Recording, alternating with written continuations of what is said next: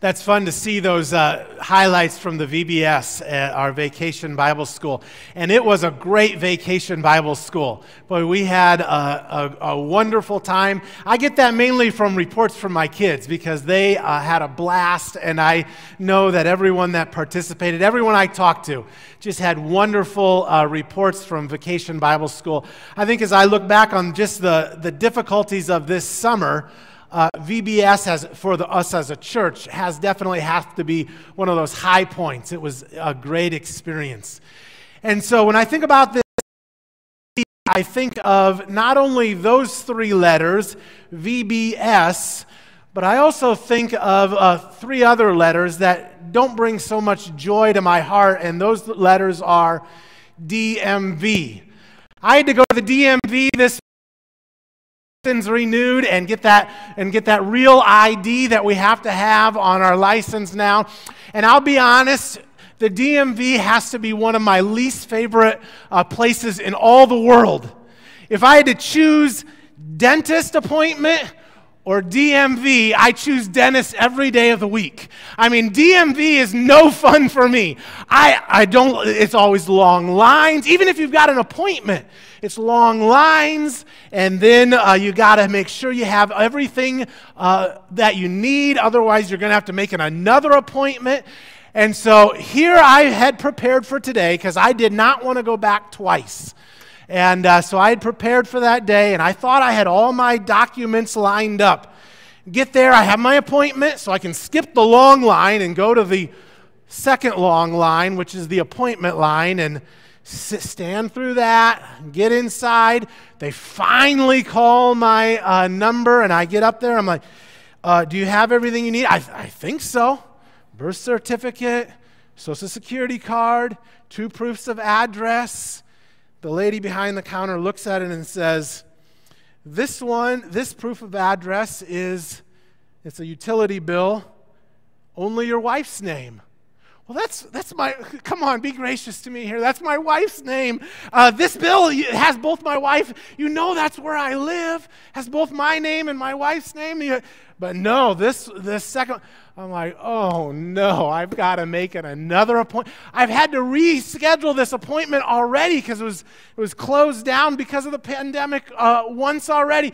So she's, so the lady behind the counter says, you drove here, right? Yes, I drove here. I mean, I got my license. I have a driver's license. I drove here. Uh, go check your car registration, see if that has your name and address on it. Praise the Lord. I got it all taken care of in one day. And uh, so that was a good thing. How's your week been? How have you been doing? And uh, with all the silliness aside, I want you to really think about that question this morning. How have you been doing? How was your week this past week? You know, uh, some of us, you may be able to say that it was a great week. Uh, but I know for sure that for many of us, we look at this past week and we say, you know what? I am tired out. I'm tired of this whole COVID thing. I'm uh, lonely. I'm, I'm tired of self isolation. Uh, I'm struggling with disappointments and trials in life. Uh, I'm overwhelmed with the thought of uh, distance learning with the kids in the fall. I'm stressed out about all the bad news reports and, and just the fact that we are in such a um, divisive time, especially being an election year. Maybe we just we're weighed down by all the news that we receive. How has your week been this past week? You know, as we're going through the Gospel of Luke together as a church, we're now uh, in Luke chapter 20, and this is the last week of Jesus' life. He's entered into Jerusalem. And I ask that question how is your week? How do you think Jesus' week is this past week? I mean, from the looks of things, things are terrible. Uh, he's facing opposition from every side. He's going to be deserted by his followers. He's frustrated by unanswered prayers. Think of that prayer that he prayed in the Garden of Gethsemane Lord, if there's any way, take this cup from me.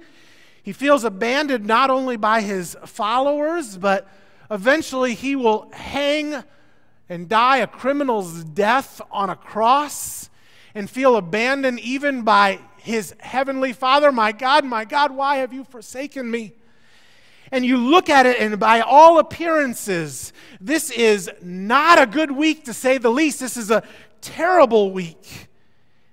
And yet, we look at this week in hindsight, this last week of Jesus' life, and we say that it is not a terrible week, but it is without a doubt the best week in the history of this world. For this is the week that Jesus won salvation for all his people.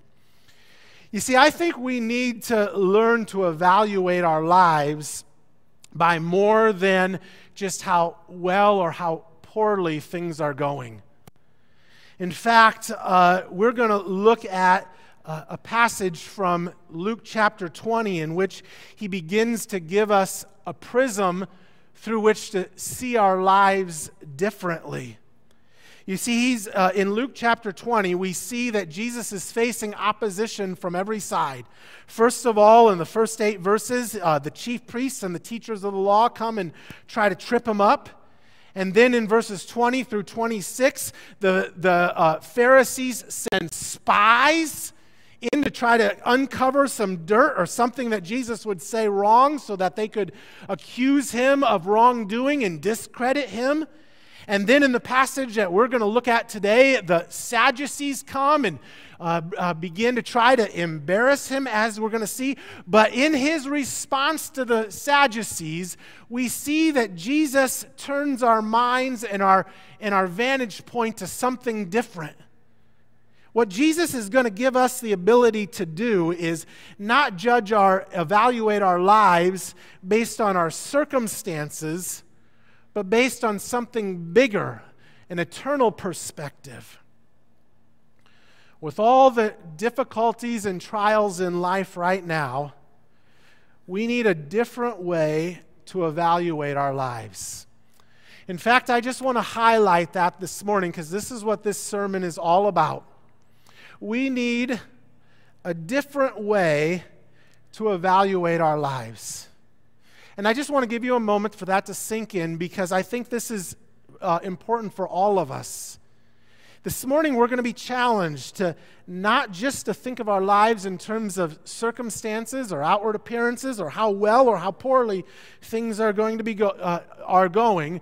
We're going to be challenged by Jesus' teaching to, uh, to evaluate our lives in a different way. And this is an extremely important application for us right now. So, before we turn to the scriptures, let's just go before uh, the Lord and ask for his help that uh, Jesus might be our teacher and he might guide us in his instructions for us. Let's go before the Lord in prayer. Father God, we now just pause and we ask that you would come into this sanctuary and into each person's home or apartment or office or wherever they may be watching this message, God, we pray that your Holy Spirit would come and speak to us and impress upon us the word that you would have for us today. So, God, be our teacher and may you glorify yourself. Just take me out of the picture and, uh, and may it be all about you. We pray this in Jesus' name. Amen. As I said, we are in Luke chapter 20. And this morning we are going to be looking at verses 27 through 40. And I'll admit these are, these are not easy verses. Uh, a lot of Jesus' teaching is not easy, but these are difficult ones to even understand at first reading. And so maybe even if you're at home, I invite you to take out your Bible and open it up to Luke chapter 20 because we want to stick closely uh, to the scriptures this morning. Luke chapter 20, I'm starting in verse 27.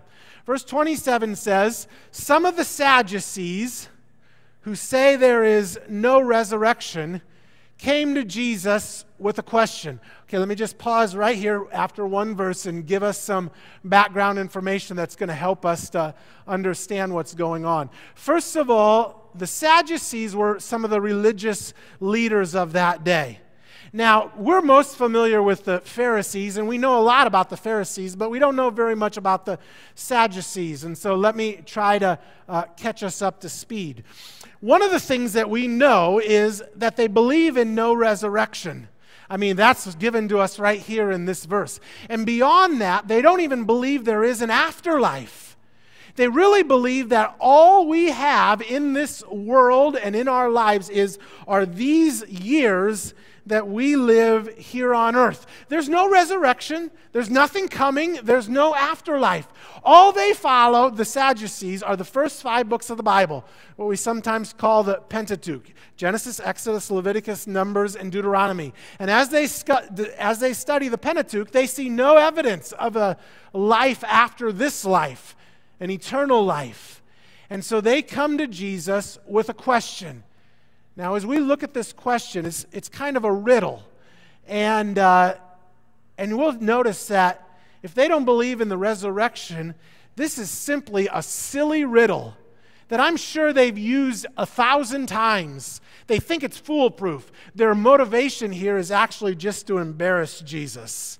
Let's go to the riddle now, verse 28. Teacher, they said, Moses, that's the author of the Pentateuch, uh, so they're referring to the, uh, the first five books of the Bible. Moses wrote that for us, Moses wrote for us that if a man's brother dies and leaves a wife but no children, the man must marry the widow and raise up offspring for his brother. That, that's true. Uh, in fact, the reference there is Deuteronomy 25, verses 5 and 6. The commandment that God gives is if a woman, di- if a man dies, uh, if a husband dies, uh, the husband's brother is to take the man's wife, the widow, and marry her. And this was a protection for the woman. This was a very uh, patriarchal society in which the woman would have really no means to provide for herself. All of the man's inheritance would have gone back to his family. And so God provides this law as a provision for her that she would then be married into the family again and, uh, and, and potentially be able to produce offspring, have a way to support herself. So they start with this as the foundation. Now, verse 29, it says, Now there were seven brothers. The first one married a woman and died childless. So the law is going to kick in. The second, I don't know why this is two words in this verse. Maybe this is just for people that struggle memorizing verses. You can say, I'm going to memorize Luke 20, 30, the second. You got it.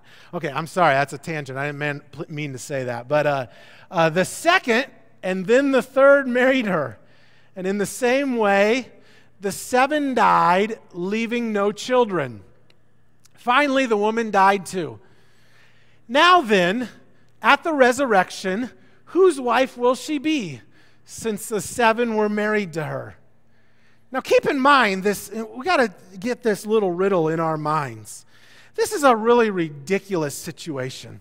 First of all, we know that the Pharisees don't even believe in a resurrection. And now they've created this ridiculous situation in which a woman marries a husband. Uh, the husband dies. She marries the next brother in line, goes through seven brothers, and then dies without a, uh, uh, without a child. And the question is in the resurrection, who will she be married to since she was married to seven husbands and no children? The first thing I want to uh, uh, ask in this ridiculous hypothetical situation is Is anybody looking into what the woman is feeding these men for dinner? I mean, you think after a while, she's, they're dropping like flies. It's one after another after another. And, uh, and it's just, a, you, you, we almost chuckle at it. It's meant to be ridiculous. What they're trying to do is, is show that uh, Jesus' belief in the afterlife and in the resurrection is so ludicrous. They're trying to embarrass him by giving him this ridiculous situation that they think there is no answer to. Now, Jesus could have taken this riddle and simply brushed it off to the side. You knuckle, you numbskulls, you don't even believe in the resurrection. Why are you asking me this ridiculous question? But Jesus is actually going to engage in it with some seriousness. Because for him, the resurrection is very serious. And for us as Christians, the idea of an afterlife, an eternal life, is crucial to this is what we, have to hang on to sometimes in, in some of life's most difficult moments. You know, this past week I sat with Eric Aguero the day after his father died of uh, an aggressive pancreatic cancer. And in those difficult moments, you, you just don't even hardly know what to say. And, uh, and you just try to be there and you try to uh, provide comfort. But, but sometimes the only real comfort is the idea that uh, you will see that loved one again someday in heaven. You see, the, the idea of an afterlife is crucial for us. In fact, much of our faith hangs on this. But many people do not believe in a resurrection or a life after this life. Not only those that are not, not religious, but some even within religious circles.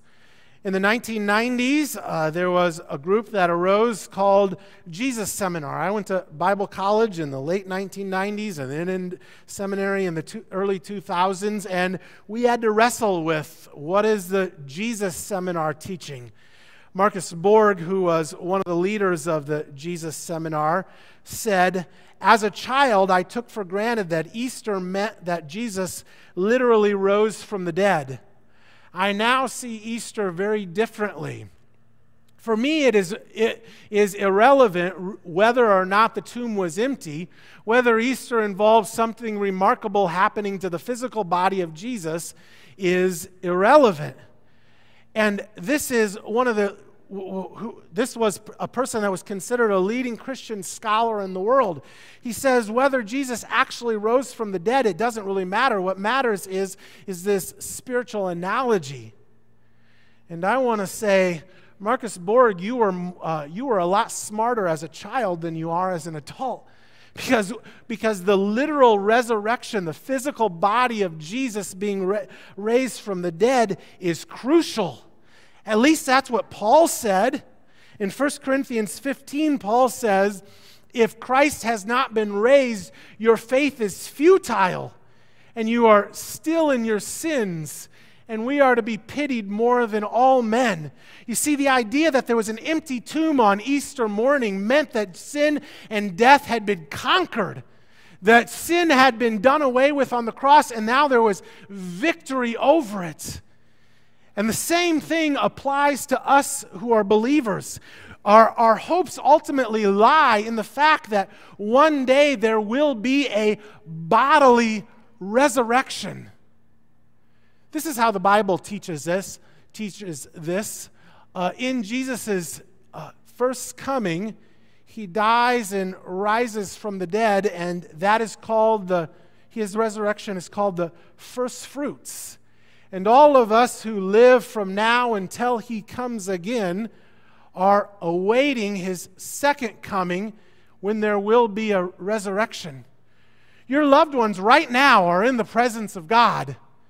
Uh, that those that have believed and trust in him and they exist there in spirit but one day when jesus comes back all those spirits will accompany him to this earth what the Bible calls in the last two chapters in Revelation 21 and 22, there will be a new heavens and a new earth in which our spirits are joined with a physical body, and we will reign for all eternity over this new heavens and this new earth. It is heaven, yes, but it is earth finding, it is earth realizing its complete redemption. And so all of that makes a big difference in how we live our lives now. That means that what we do here on this earth will count for all eternity. Earth is not just blown up and destroyed with fire, uh, earth is being redeemed. Both the, the physical earth, but much more important, those that inhabit the earth who are created in the image of God. And so it's kind of like the Garden of Eden. That's the way Revelation speaks of it, but far better. And so Jesus takes all of these things of the resurrection very seriously. And he engages the Sadducees' ridiculous uh, situation in this way. Jesus replied, The people of this age marry and are given in marriage but those who are considered worthy of taking part in the age to come and in the resurrection, so in other words, uh, in eternal life, what the life after this earth, uh, in the resurrection from the dead, will neither marry nor be given in marriage. And they can no longer die, they will live forever. For they are like the angels, and they are God's children, since they are children of the resurrection. So Jesus has taken their uh, situation and now he is expounding upon it. He's talking about the age to come. And he says in the age to come, and we're going to unpack this and what this really me- and the significance of this, but in the age to come, there is no marriage. There is not, uh, there, there is not, there will not be marrying or giving in marriage. And some of you have had a, difficult week and you're like, whoo, yes, eternity without marriage. And uh, some of you may think, no, I love my dear husband, my dear wife. I don't want to not be married to them. Sammy and I will celebrate 48 years next month. I want to be married to him for all eternity. Well, we're going to talk in a moment about the relationship that we, we will have with our spouse or with any loved one. But let me just be uh, clear that the Bible says, the Bible does not say that there will be no marriage in heaven. In fact, it makes it clear that there will be marriage in heaven, but there will be one marriage, and that between Christ and his bride, the church. And we will all be a part of it. Paul links human marriage to a higher reality in Ephesians 5 31 and 32. For this reason, a man will leave his father and mother and be united to the, his wife, and the two will become one flesh. So, this is a foreshadowing. Uh, so, the next verse says, This is a profound mystery, but I am talking about Christ and the church. There is a uh, marriage coming up that, uh, in the next life that will be so beautiful and it'll be so filled with love that any relationship that we have right now, it'll just make it look so pitiful and small. Now, that is not minimizing the loves that we have on this earth. All I'm trying to emphasize is the love that we will experience for eternity is almost be, uh, beyond our grasp right now. It'll be so filled with joy and delight that it'll, that it'll be uh, overwhelming on a day in and day out basis. But we get a little foretaste of that this right now.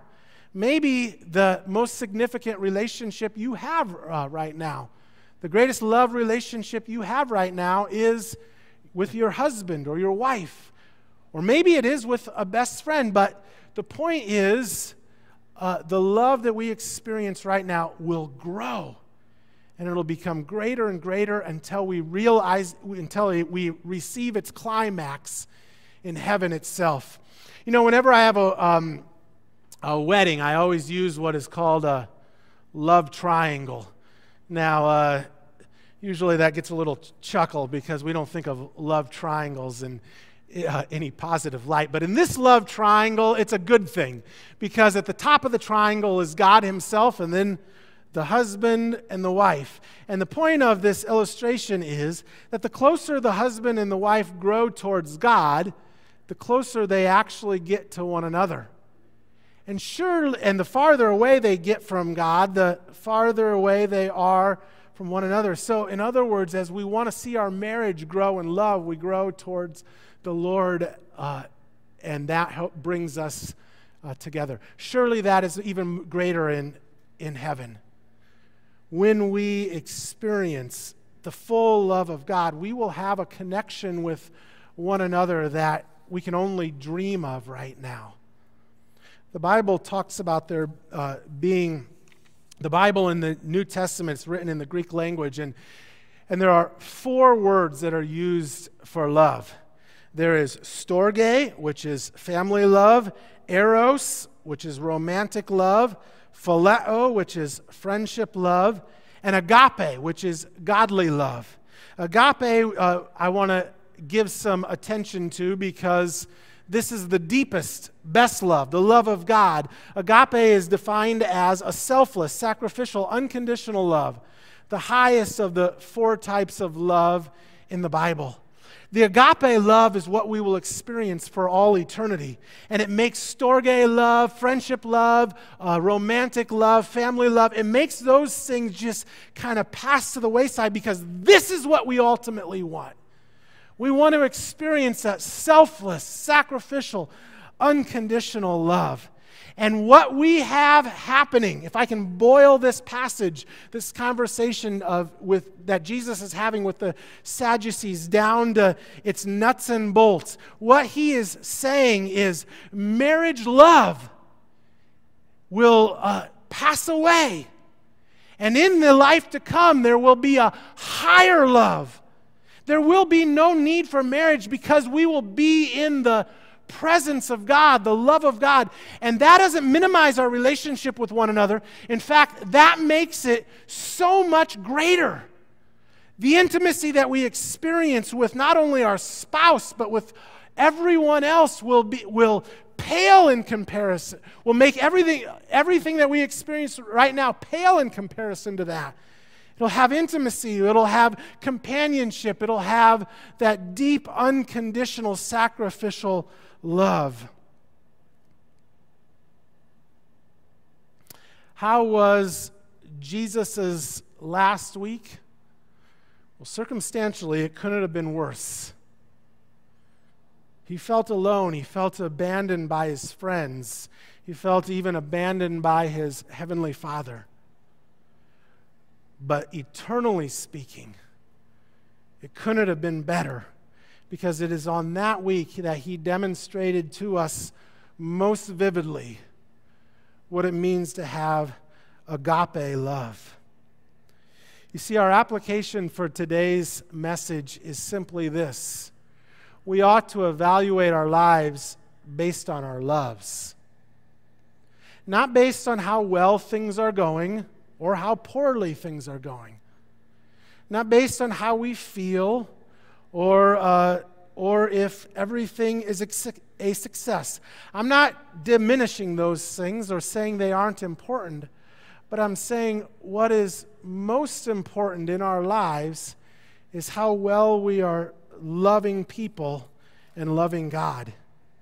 Isn't that what Jesus told us is the most important, the two greatest commandments? To love the Lord your God with all your heart, with all your soul, with all your mind and strength, and to love your neighbor as yourself. Here's our application to evaluate our lives based on our loves. Maybe life has been crummy lately. Maybe you are so frustrated or lonely or disappointed or discouraged or depressed. And, and this has been a really hard season man, this has got to be one of the hardest times. But at the same time, we know that this season has provided so much potential to love. In fact, doors may be open to love others now like they never have before. How much can you pray for someone? How much can you call up someone who is lonely or, or uh, who is discouraged? How could you leave a plate of food on your neighbor's doorstep?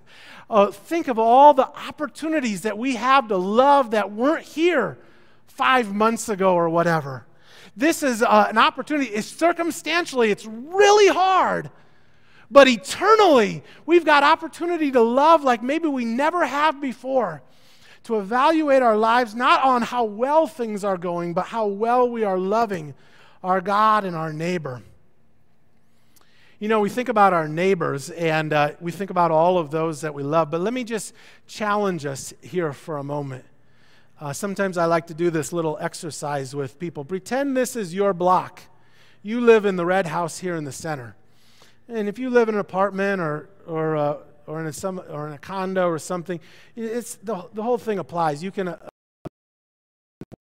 you live on in this house. Uh, who is it that lives next to you, to your right? Uh, what's, what, what are the neighbors to your right? What are their names? How are they doing during this pandemic? And uh, uh, how are you praying for them? What about your neighbors to your left? Who are they and what are they going through? What are their kids' names and how, how, what are their greatest needs right now? What about the people that live across the street from you or live ac- uh, across the back fence from you? What are, what are they going through right now? I am amazed how often, when I do this little exercise with people, we barely know our neighbors in this day and age. We don't even hardly know their names, let alone what's going on in their life. And that, I'll be honest, we should be a little bit embarrassed about that. If Jesus told us to love our neighbors, yes, I know it's more than just your those that live right next door to you. But uh, are we really taking, out, taking up every opportunity Jesus has given us, if we're not going out of our way to love those that are right next to us? As a church, we've been celebrating being in this community for the last 20 years. How, how good are we doing uh, at loving, how well are we doing at loving those that live right around us as a church? We may have room to improve here. We may have room to improve in reaching our neighbor, uh, reaching our neighbors around the church. But my whole point is the opportunities are there. May we not, uh, may we not get so caught up in just everyday stuff that we forget to take advantage of the greatest potential that we have to make a difference for all eternity. And that is by loving those with Christ like love. We love too little and it's seen in how we pray for our neighbors so little. We love so little, and it's seen in how much uh, the needs of those around us break our hearts. We're far too selfish. We love too little, and it's seen in how much we think about our neighbors and those that we know and, and truly care for them. We need a wake up call to truly get out of our own comfort zones and to love others. We love far too little. C.S. Lewis said, It would seem that our Lord finds our desires not too strong, but too weak. We are half hearted creatures fooling about with drink and sex and ambition when infinite joy is offered to us. Like an, like an ignorant child who goes on making mud pies in a slum because he cannot imagine what is meant by the offer of a holiday at the sea. We are far too easily pleased. We get so caught up in our own little lives. Lewis says we get caught up in things like drink and sex and selfish ambition when God is calling us to something so much greater something that will last forever, a love with God and a love for one another. Those are the things that will continue on for all eternity. May we not be far too easily pleased. He uses this illustration of a little child making mud pies in the slum, and I can imagine going back to little Johnny making mud pies in the backyard. Come on, Johnny, we're going to go on a cruise. It's going to be wonderful. I don't want to go on a cruise. I want to make mud pies in the back alley. No, it's going to be great. They have a wave pool on this big ship, and we're going to see uh, we're going to see uh, dolphins in the ocean. It's going to be wonderful. I don't want to go in a wave pool, and I don't like dolphins. I don't even know what dolphins are. You see, we get so caught up in these silly, meaningless, trivial things when something so much greater is offered to us. May we open up our hearts. May we not be like a little ignorant child, but may we open up our hearts and our minds to the realities that are all around us, that eternity exists and we can live for what is most important. That agape love, we need to learn to evaluate our lives based on our loves. So when Jesus talks about the work of the kingdom, he talks about loving the needy and the poor, people in in flesh and bones that exist with material needs. He talks about coming along little kids and uh, educa- education towards children is so important because God has brought a kingdom to experience full life. He talks about caring for one's neighbor. He talks about comforting the hurt and lonely. Even when we consider caring for our, caring, caring for our environment and the physical world around us, all these things matter because there is a resurrection from the dead. There is a new heavens and a new earth. He talks about praying for those who are not yet saved. And I say, not yet saved, because God could still work in their lives. This is kingdom work, and the list could go on and on. But my point is, God is calling us to do the work of Jesus that will last forever. The reason there is no marriage in the new heavens and the new earth is not because marriage is not important or that there is not uh, love. Point is that the love will abound so much more, there will not be a need for marriage. We'll be overcome, overwhelmed. Uh, uh, uh, just swimming in the agape love of God. And so, once, once more, we evaluate our lives based on our loves. While the Sadducees set out to embarrass Jesus, he has not done anything to embarrass himself. In fact, he has shown us that life only makes sense when we look at it through the lens of eternity. He has redefined everything based on how well we love. At the end of the passage, it says, Some of the teachers of the law responded, Well said, teacher.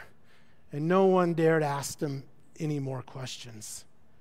Jesus had proven himself to be to interpret the scriptures better than anyone because he was the author of the scriptures. And by the end of the week, he would be the author of salvation as well. How was Jesus' week? It was the best week in the history of the world. Not because it was easy or because everything went well, but because he did everything out of love. And so it is now in that light that we turn to the communion table and remember his body and blood that was broken and shed for us.